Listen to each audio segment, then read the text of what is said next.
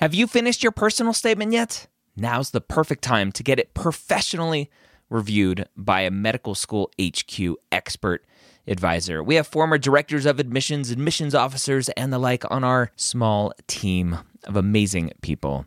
They have the inside knowledge from reading thousands and thousands and thousands, tens, if not 100,000 personal statements, going through the process and setting up the process for their whole committee. They know exactly what medical schools look for and the common red flags that can get your entire application thrown out. Take advantage of our flash sale right now, going through May 6th. Up to 6,000 characters reviewed for just $150. That's a $75 discount on our regular price. Go to editmyps.com. Again, that's editmyps.com. If you're applying to medical school in 2022 to start medical school in 2023, join me Wednesday or Thursday, Wednesday night at 9:30 p.m. Eastern or Thursday at 11 a.m. Eastern at premedworkshop.com. Go register today. I'm going to show you how to tell your story in your application. Again, that's premedworkshop.com. If you are applying to medical school in 2022, be there or be square. The Medical School HQ podcast, session number 95. Everyone's going to have their own timeline, really. And it's really important to not go on someone else's timeline because you don't know how that person got on their original timeline in the first place. Hey, this is ZDogg MD, rapper, physician, legendary turntable health revolutionary, and part time gardener. And you're listening to the Medical School HQ podcast, hosted by the irredeemably awesome Ryan Gray.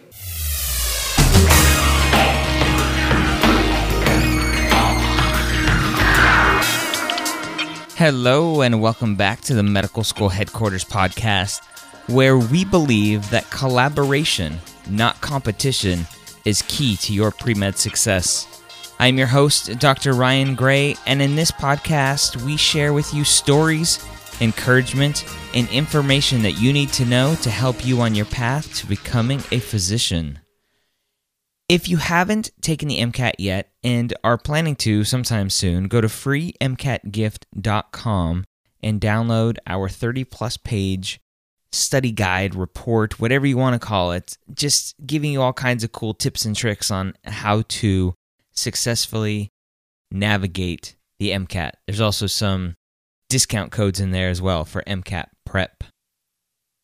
Now, in this interview today, we're going to talk a little bit about mentoring near the end. And I wanted to give you a website to go to right now, medicalschoolhq.net slash group.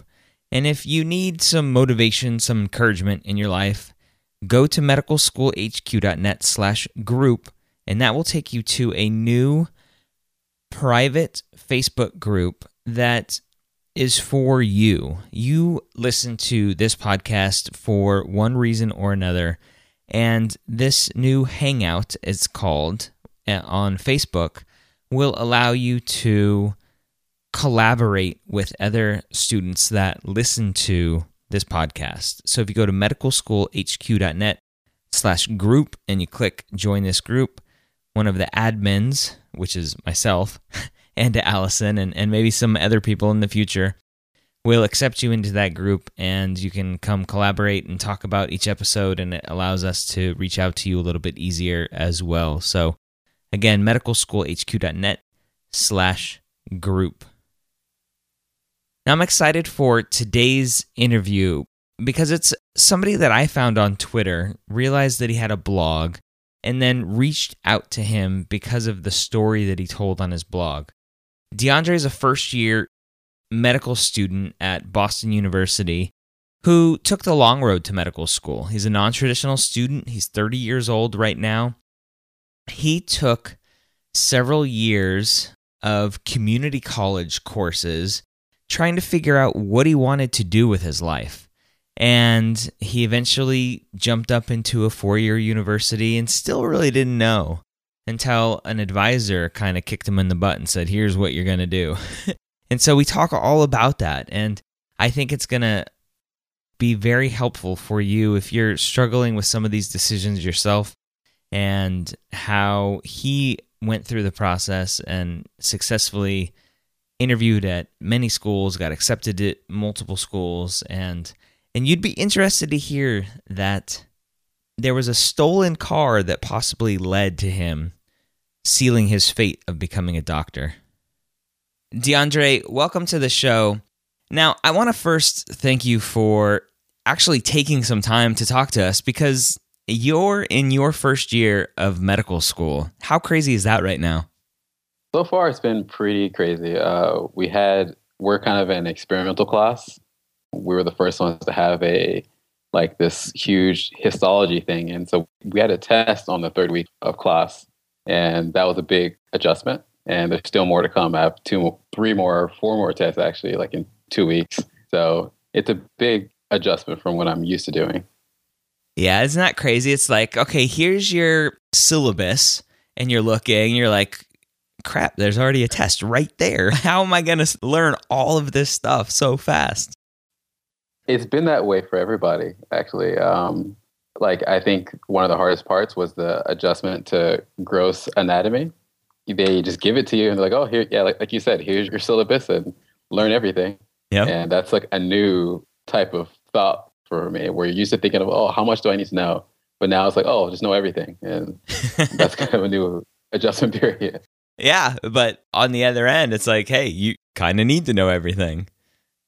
Yeah, and that's it. Kind of makes it easier to study in a way because I think, well, I can't forget this stuff because this is what I'm going to be doing the rest of my life, and I signed up for it, right? So it's definitely different. It's hard, but it's definitely worth it because sometimes I've clinic days, and then I think, well, I, I just learned, and I see it that very day, and I, it just shows me how important it is what we're learning. So you're already being exposed to patients? Yeah. That's um, awesome. We have, yeah, we have an introduction to clinical medicine. And so uh, once a week, I have clinic hours, and then I either interview patients or I shadow. It just depends on what department I'm in. And so that's been a really interesting thing. And I know some doctors have told us that they wish that they had that experience too, as opposed to just being thrown into the wards the third year. Yeah, that's great. Kind of dip your toes in. And I think a lot of medical schools are going in that direction because that bedside manner and understanding.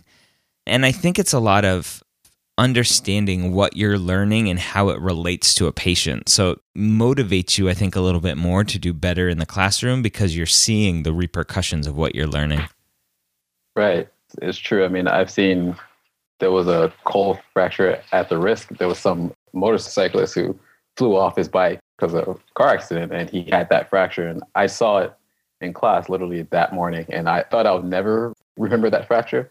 But when you see it, it's uh, it really sticks with you. Yeah. That's awesome. Congratulations. I know it's exciting times for you. And again, thank you for taking some time to talk to us.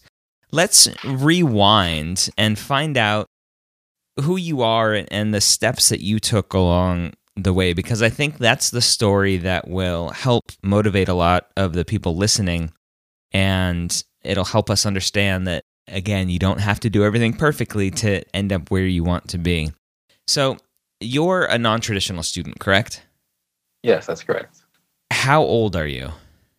I've just turned 30 this year. Ah, oh, see, I had somebody, I think it was on Facebook or somewhere, where they're like, I was told because I'm 22 that starting my prereqs now, I shouldn't even try.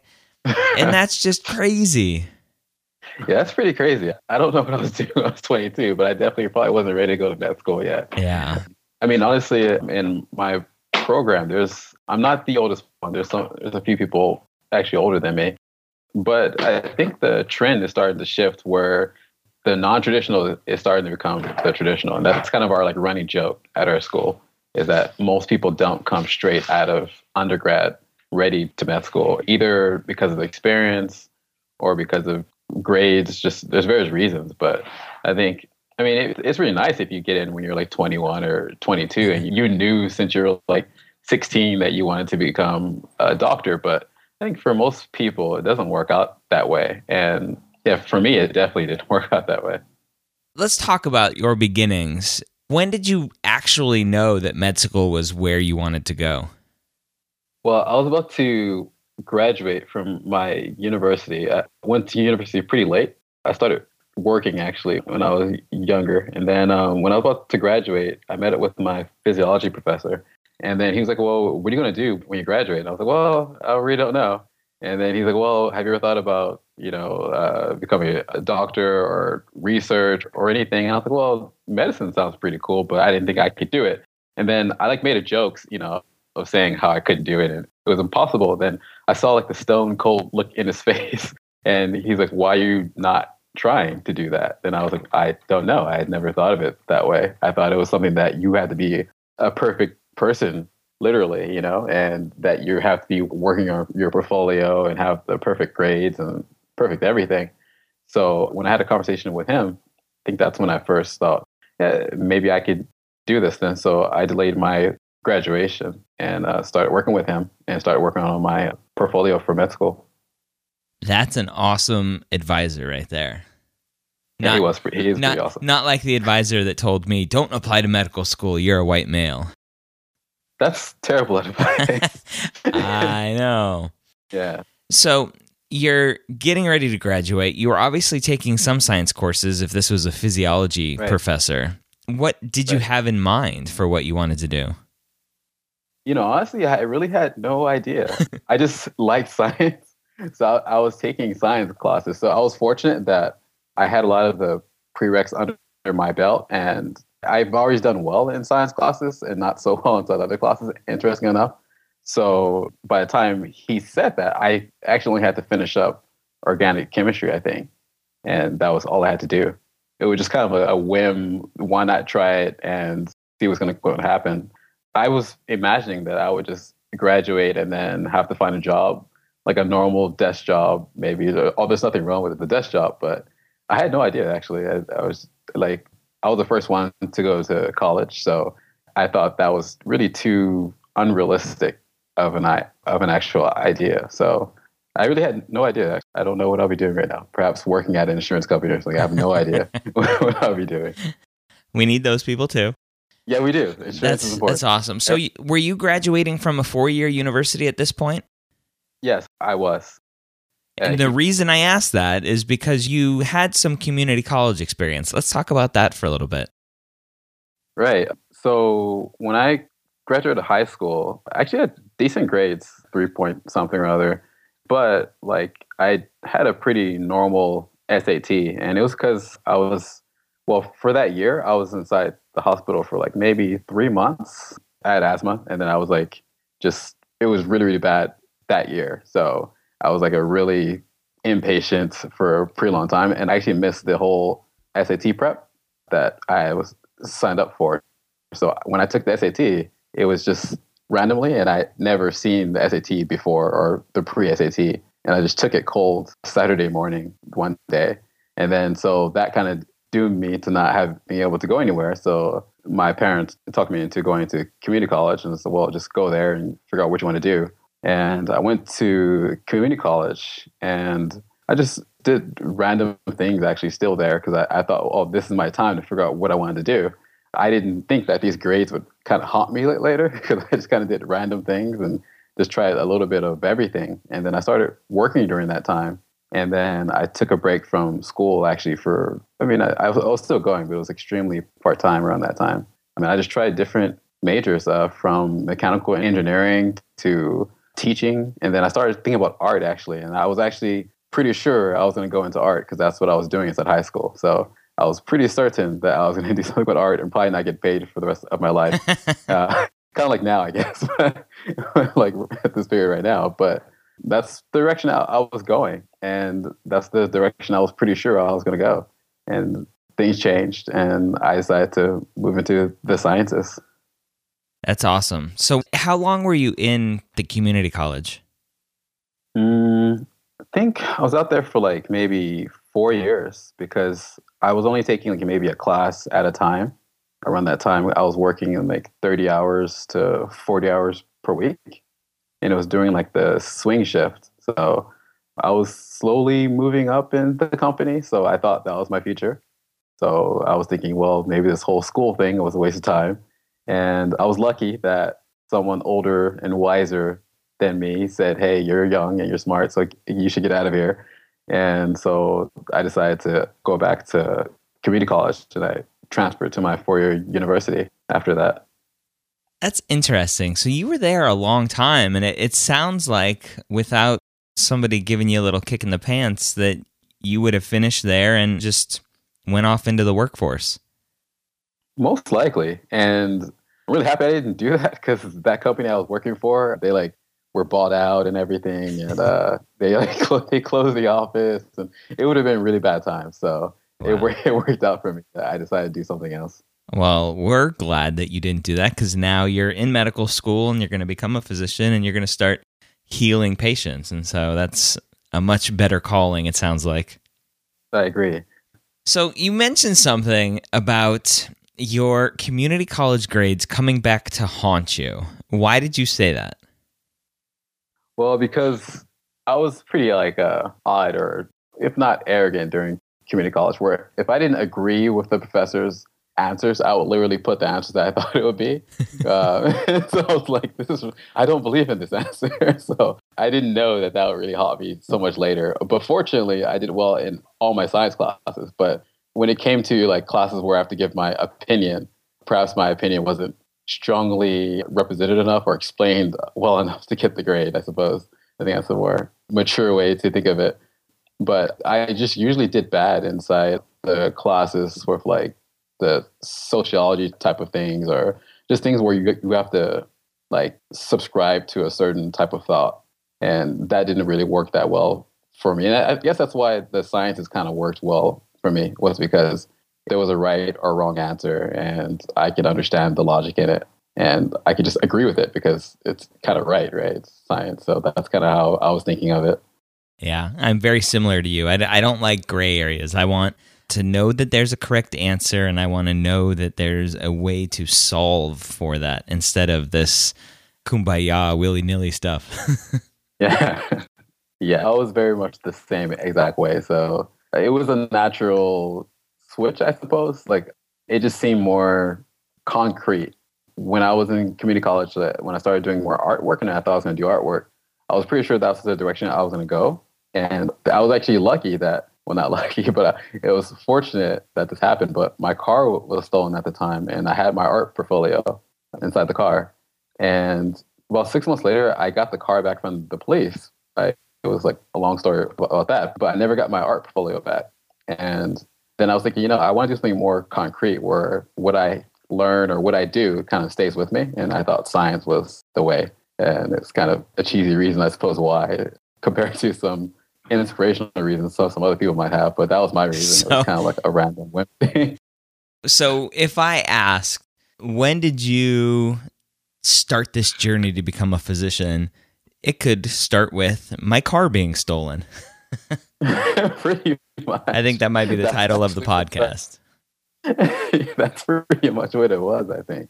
That's when I was kind of like frustrated with the thought of being able to work hard on something and it just being gone with like not much to show for it. And I guess like dementia or something would do that too. But for the most part, it, it seems like science was okay. What I learn, it, it'll keep inside me, and I'll be able to like use it and never lose it type type of thing. Yeah, that's good. So, four years, kind of part time at community college, you decide to make the leap and go to a four year school how much thinking went into should I retake some of these science courses? Should I just continue on this path?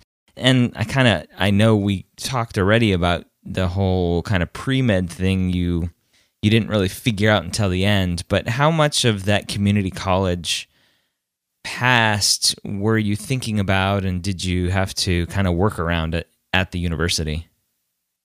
Well, I guess fortunately, the classes that I did well in pretty much exclusively were my science classes. And that was even when I wasn't thinking about science yet.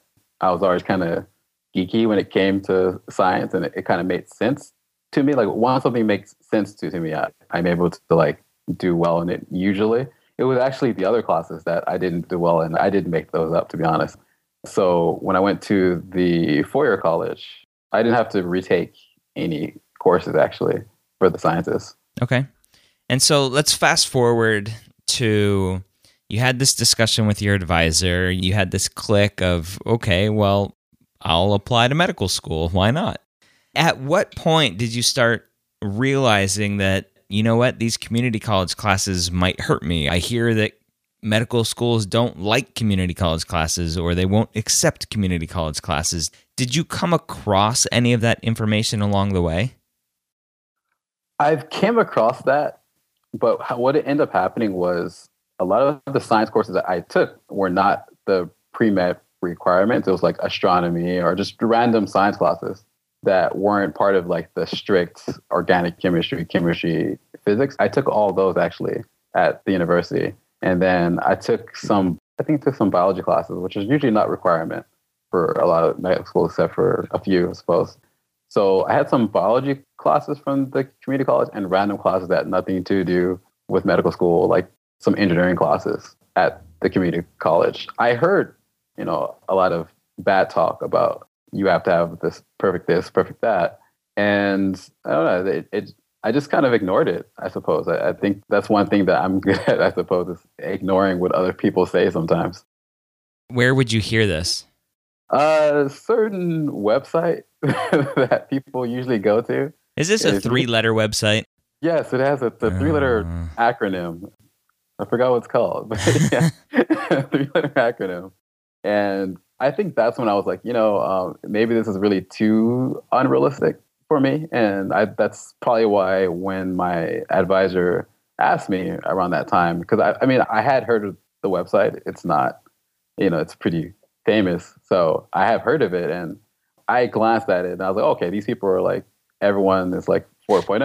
4.0 and a 40. Yeah. and Yeah, exactly. I'm like, well, that's not me. So I was like, I'll be a trash man or something because there's nothing else I, I do in my life. So, I mean, there was a, an element there where I just didn't think it would be realistic. Fortunately, I did not listen to that three letter website. Good, good. All right. And at what point did you start studying for the MCAT and what was your experience with that? So I started studying for the MCAT after, I think it was just when I was about to graduate. So, okay, so I need to self study for this thing. And then I like graduated inside a weird term. So I had time to like study for it. Or I think I graduated like in the winter or something. So I had time. So when I first took the first practice test, I think I wanted to I literally remember coming home because I, I, took the practice test at a Starbucks of all places, and then um, I came home and I actually felt nauseous. Like it was, it was so hard that I it was my first time in my life that I felt like sick. I guess the stress mm. of, of sitting here and take, taking a test actually made me kind of feel sick, and I thought, wow, like I thought I was pretty okay with the sciences, and when I graded it, and I was like, wow, I was really hoping to do better than that, and but I kind of kept with it, and I was self-studying, so it wasn't that much of a surprise. But yeah, it was definitely a shock of how hard it was, and I guess not only that, but how hard it was and how long it was. Because it's one thing to like casually study for it, but when you sit down and you really do it, and you don't take, you know, and you do it under the real time frame, you really realize how much it takes to perform like as best like your best section, but for the entire test. And that was like a new thought for me. That was definitely difficult. Yeah. So you self studied the whole time. What kind of books did you use? And did you use any sort of like study calendars that are available online that other students might be able to use? I didn't use any study calendars. I did self study. I used Examkrackers pretty much exclusively. I think towards the end, I ran out of questions to do because I know that's really important for the MCAT is you have enough questions to evaluate how you're doing. I think towards the end, I ran out of questions in the, the science and biology. So I, I picked up Princeton Review Science Workbook, I think.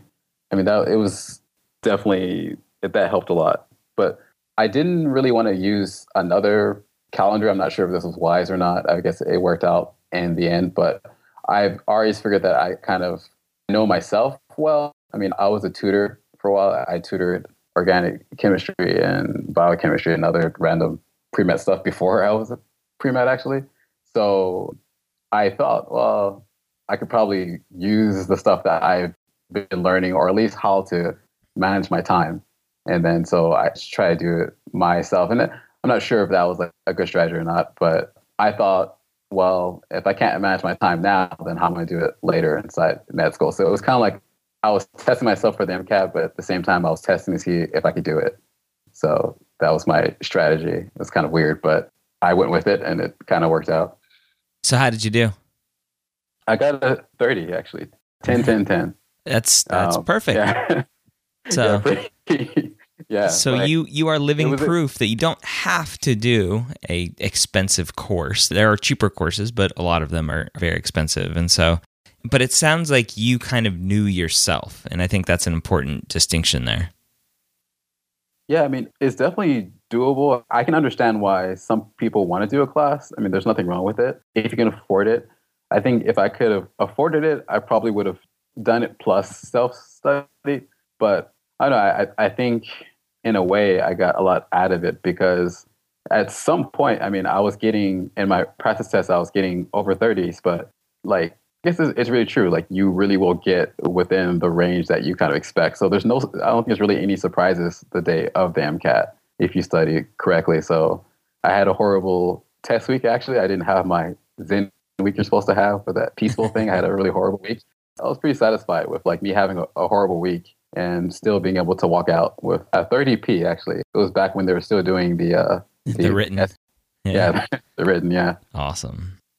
So congratulations. Obviously, you're in medical school now, and let's talk just for a minute about your interview process and if there were any big hurdles along the way that maybe you, you can teach us so that we don't and the, the person listening doesn't have to struggle through those. And talk about your multiple acceptances and how you chose to go to the school that you're at now. Okay i guess i'll start with the interview process. I think the biggest tip i would have is that you really have to know it sounds really strange but you really have to know yourself before you walk into the interview because your interviewer will deconstruct you and it's not necessarily a negative thing, but it's surprising how well they'll know you. And I think that's the, the most surprising thing for me when I went into my interview was like, wow, this person, it seemed like they knew me like all my life. And I mean, some of them seemed like they knew me better than like my own parents or my friends. and I was really shocked, you know, like the stuff that they can pick up on during inside your essay or inside your transcript. I was just mm. actually amazed. So I spent a lot of time trying to figure out why I was applying and who I really was and my motivations. And that actually worked out pretty well. Whereas in it then I didn't really practice that much as in like what hypothetical question they would ask me because I felt kind of grounded, I guess is the word for it. Whereas in I knew like in where or how I felt about things and I just had to just say what I really thought. You know, but at the same time, like I did realize that there are some things that you should practice too.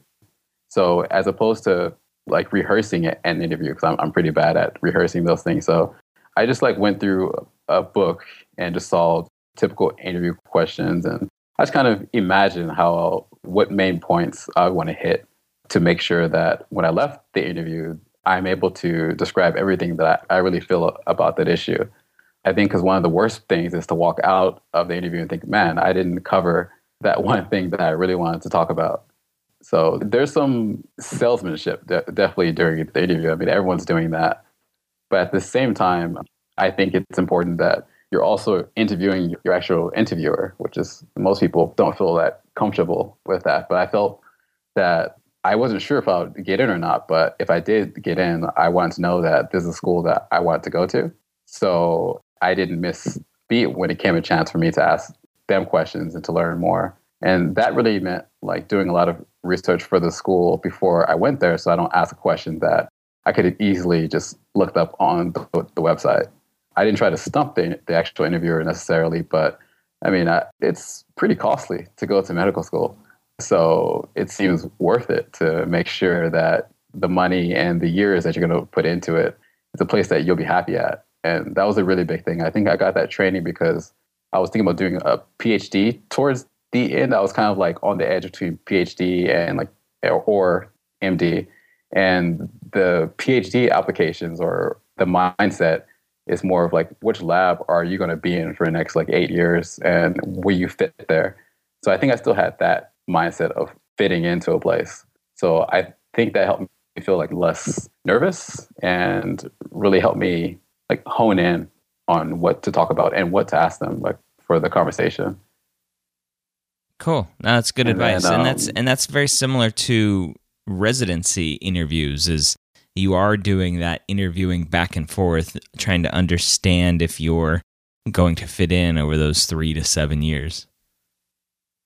Yeah, I mean, like I think I think one of the biggest pieces of advice that I've heard was that a school, like at least for PhD programs, that probably applies to med school too. The schools they're not just looking for students, but they're looking for like who's going to be their next colleague, and you know they're actually going to walk you into that world, and then you want to make sure that they should like you, but you want to make sure that you like them because that's a long time to be miserable in a program if you don't think that you actually want to be there it's good to get in anywhere you can. You know, that one acceptance is the most important thing. But at the same time, you kind of have to interview thinking that I might get more than one acceptance. And then so it really helps to really like mind them a little bit to make sure that it's an equal thing. I didn't feel that they were evil people out to get me, except for maybe one interview, I suppose. But they're they they are out there yeah, yeah, there was that one interview. it's not the norm thankfully all right Yeah. so you obviously interviewed well you got multiple acceptances let's talk about how you actually narrowed down where you ended up Well, it was actually between. That was a really hard decision because I, I remember telling myself if I ever got a full scholarship, that's a place I'm going to go to, and I actually had to turn that down because when I was accepted into BU, I was like, wow, this school means a lot to me. When I like went there, and I think one of the well to explain that when I walked around and when I saw the student body and, and how happy they are, and really just learning more about what makes a school special and how they treat their students and the staff. And of course, you also have to think about the residency inside the future. I mean, it's, it's not end here with medical school, it keeps going. This is like just step one, really. So I think when I put everything together as in how I was treated during the interview, how much it's going to cost, and how much I would enjoy living inside that city for that period of time. I think that's one of the main reasons why I went this direction. Then I was caught up between another school that wasn't offering such a great scholarship, although BU also did offer a scholarship, so it, worked out. But it wasn't full, obviously, but it did work out. But I remember one school that I kind of liked it before I went there. Then it was that interview where the interviewer was doing like this bad cop kind of thing, and then but there was no good cop in the room. there was you no know? So- counterbalance yeah, there was no counterbalance. So I just remember like she just undermined everything that I said for like 45 minutes uh, and just was like opposite of everything I, I said for like the entire time. And then like last, then when I got up, she was like, well, I actually agreed with everything that you said. I just want to see how you would handle it. And I think I was so, um, I don't know, frustrated by what just happened that I thought I'm not coming here. And then that, that kind of like crossed that school off the list immediately. 'Cause I thought, well, if this how it's going to be, you know, now it might be this way for the next couple of years. And I, I thought this is going to be a really miserable path. I didn't want to do that. So that was one. I mean, every other school that I did interview at did not have that. They were actually really supportive. That's a bummer. And you know what? I would encourage you to, if you haven't already, offer that feedback to that school. Actually, I did. There was a survey that they sent me, and I like wrote a pretty long essay about Good. that. Yeah, Good. Now that's something they need to hear because they're I'm sure other students are getting that same interviewer and probably getting that same experience and it's just not fun. And like you said, if if this is the culture here, then I don't want to be here. And so they're losing possibly highly qualified people that could be representing them well into the future and they're losing them because of an interviewer or maybe it's the way that they interview everybody. I don't know, but that's interesting, and I'm glad you gave that feedback.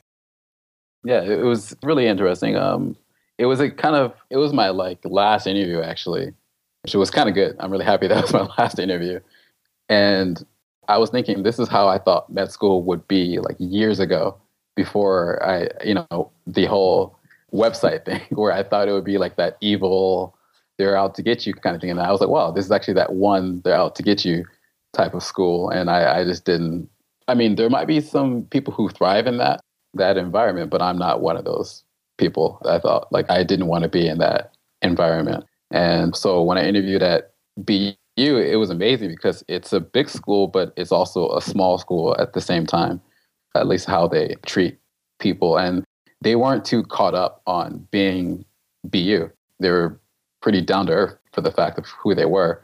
So I think that really attracted me because I went to a, a, small school for my undergrad. So I was kind of used to having more of a personal touch to things. So I didn't like that um, give us some knives and have us duke it out kind of thing that they might be doing at that school. Awesome. Do you have any idea what you might be interested in in the future as far as what you want to practice? I've given some thought. Well, my previous research kind of steers me towards a certain direction. I was doing research in my undergrad institution. I was doing um, electrophysiology. So I'm kind of interested inside cardiology or even possibly neurology. I'm used to looking at a screen and looking at an oscilloscope and seeing meaning out of you know, squigglies, squiggly lines. Really. yeah, pretty much squiggly lines. Crazy squigglies. Oh, yeah. Allison talks about the crazy squigglies all the time and how she thought they were voodoo to begin with, and now she thinks there's something there. But I think she's just drinking the Kool Aid. she probably is drinking the Kool Aid. That's awesome. No, those those are I'm great. Keep, I was saying uh, I do keep an, an open mind because I've heard it many a times that by the time you get to time, the time you get to applying to residency, you might feel totally different. So I'm pretty open minded about it, but I do have my thoughts, and I've tried to find some research positions for next summer inside inside cardiology where I can look at squiggly lines and try to get some meaning out of it. Awesome. What advice do you have for the pre med out there that's struggling possibly through community college, thinking now they have no chance of getting into med school, or anything that you learned along your way that you know will help? I think the most important thing is to find a mentor, actually. I think that's one of the, the big differences between people who go to like who perhaps they want to be a doctor when they're like 20 or 19 or something like that and they're at a four year school is that perhaps they have someone to like, to show them the ropes or to make suggestions or things like like that. So if you can find a mentor, it doesn't necessarily have to be a physician, but it has to be someone who knows what you're going to be going through. And so that could be like a PhD who's done their postdoc and you really like the research and hopefully it's a science related thing that can hopefully go into biology or, or physiology. That might be kind of hard to find, but I think that's getting a good mentor is like really important another thing is to get a tutor as early as possible if you need one. If you're struggling, then there's no reason to struggle by yourself. It doesn't make any sense. I wish I followed my own advice there as opposed to inside the inside the other categories. But when I became a tutor for like science core courses, I was tutoring pre-med and I mean now some of them tutor those same science classes. So there's no real reason for people to suffer by themselves. And plus most people are already paying for the tutor out of their tuition actually. They just don't know it. So there's school tutors that people pay for and they just don't go. And if they went then they could probably get a better grade at least. And another thing is to like really make sure that by the time you graduate that you feel that you have a set of skills that you could offer to the actual med school as opposed to just being that random pre-med. Because i mean that's what people have the hardest time with is when they go to the interview, they feel like, wow, I'm such, I'm just blah. I don't have anything special about me. But I think if you can focus your time either in volunteering or something where you make yourself different, but not for the point of just being different, but just for something that you care about. And if you care about it, it makes it just that much easier to maintain grades, to get research positions, to get scholarships. But if you're just trying to fill in a bunch of check boxes, and do what you heard you need to do, then yeah, it's easy to fall short, I think. And then um, another thing of advice, I suppose, is I think you're saying someone was asking or something like that of like if 22 was too late to start the whole pre-med thing. I think that's really bad way to think of it. Everyone's going to have their own timeline really. And it's really important to not go on someone else's timeline because you don't know how that person got on their original timeline in the first place. So it's really important not to compare yourself to others and just to do your own thing. I remember there was a lot of people who were like, who kind of doubted me. I mean, that were saying, "Well, can you really do that? I thought you need to have this grades, or you know, you're getting a little older now. Is that possible for for you to still do something like? Perhaps you should do something more realistic." I've gotten all of that, you know, and I think the way that I handle it was just to ignore it and to think, well, they don't know me as well as I know myself, and just really went with it. But I think if you try to rush into taking the classes when you're not ready or because your friends are taking it too, so you're going to take it too, although you probably shouldn't.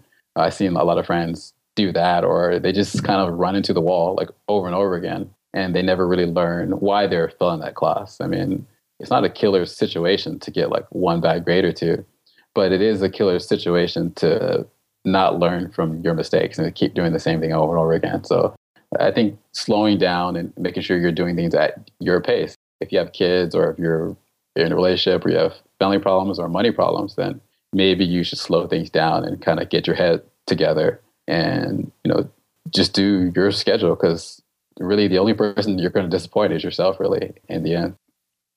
DeAndre, that's all awesome advice. And it sounds like a lot of the stuff that we've covered here on different episodes on the podcast. And now we're episode 95 here. We're five away from 100. So we've covered a lot of what you've talked about. So if you haven't gone and listened to all the other 94 podcasts, you need to go do it right now.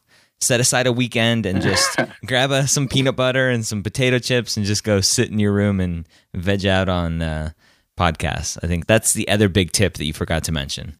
It's true. I, I haven't heard the peanut butter and chips yet. Yeah, I don't I know where I'm I got like, that from. Online.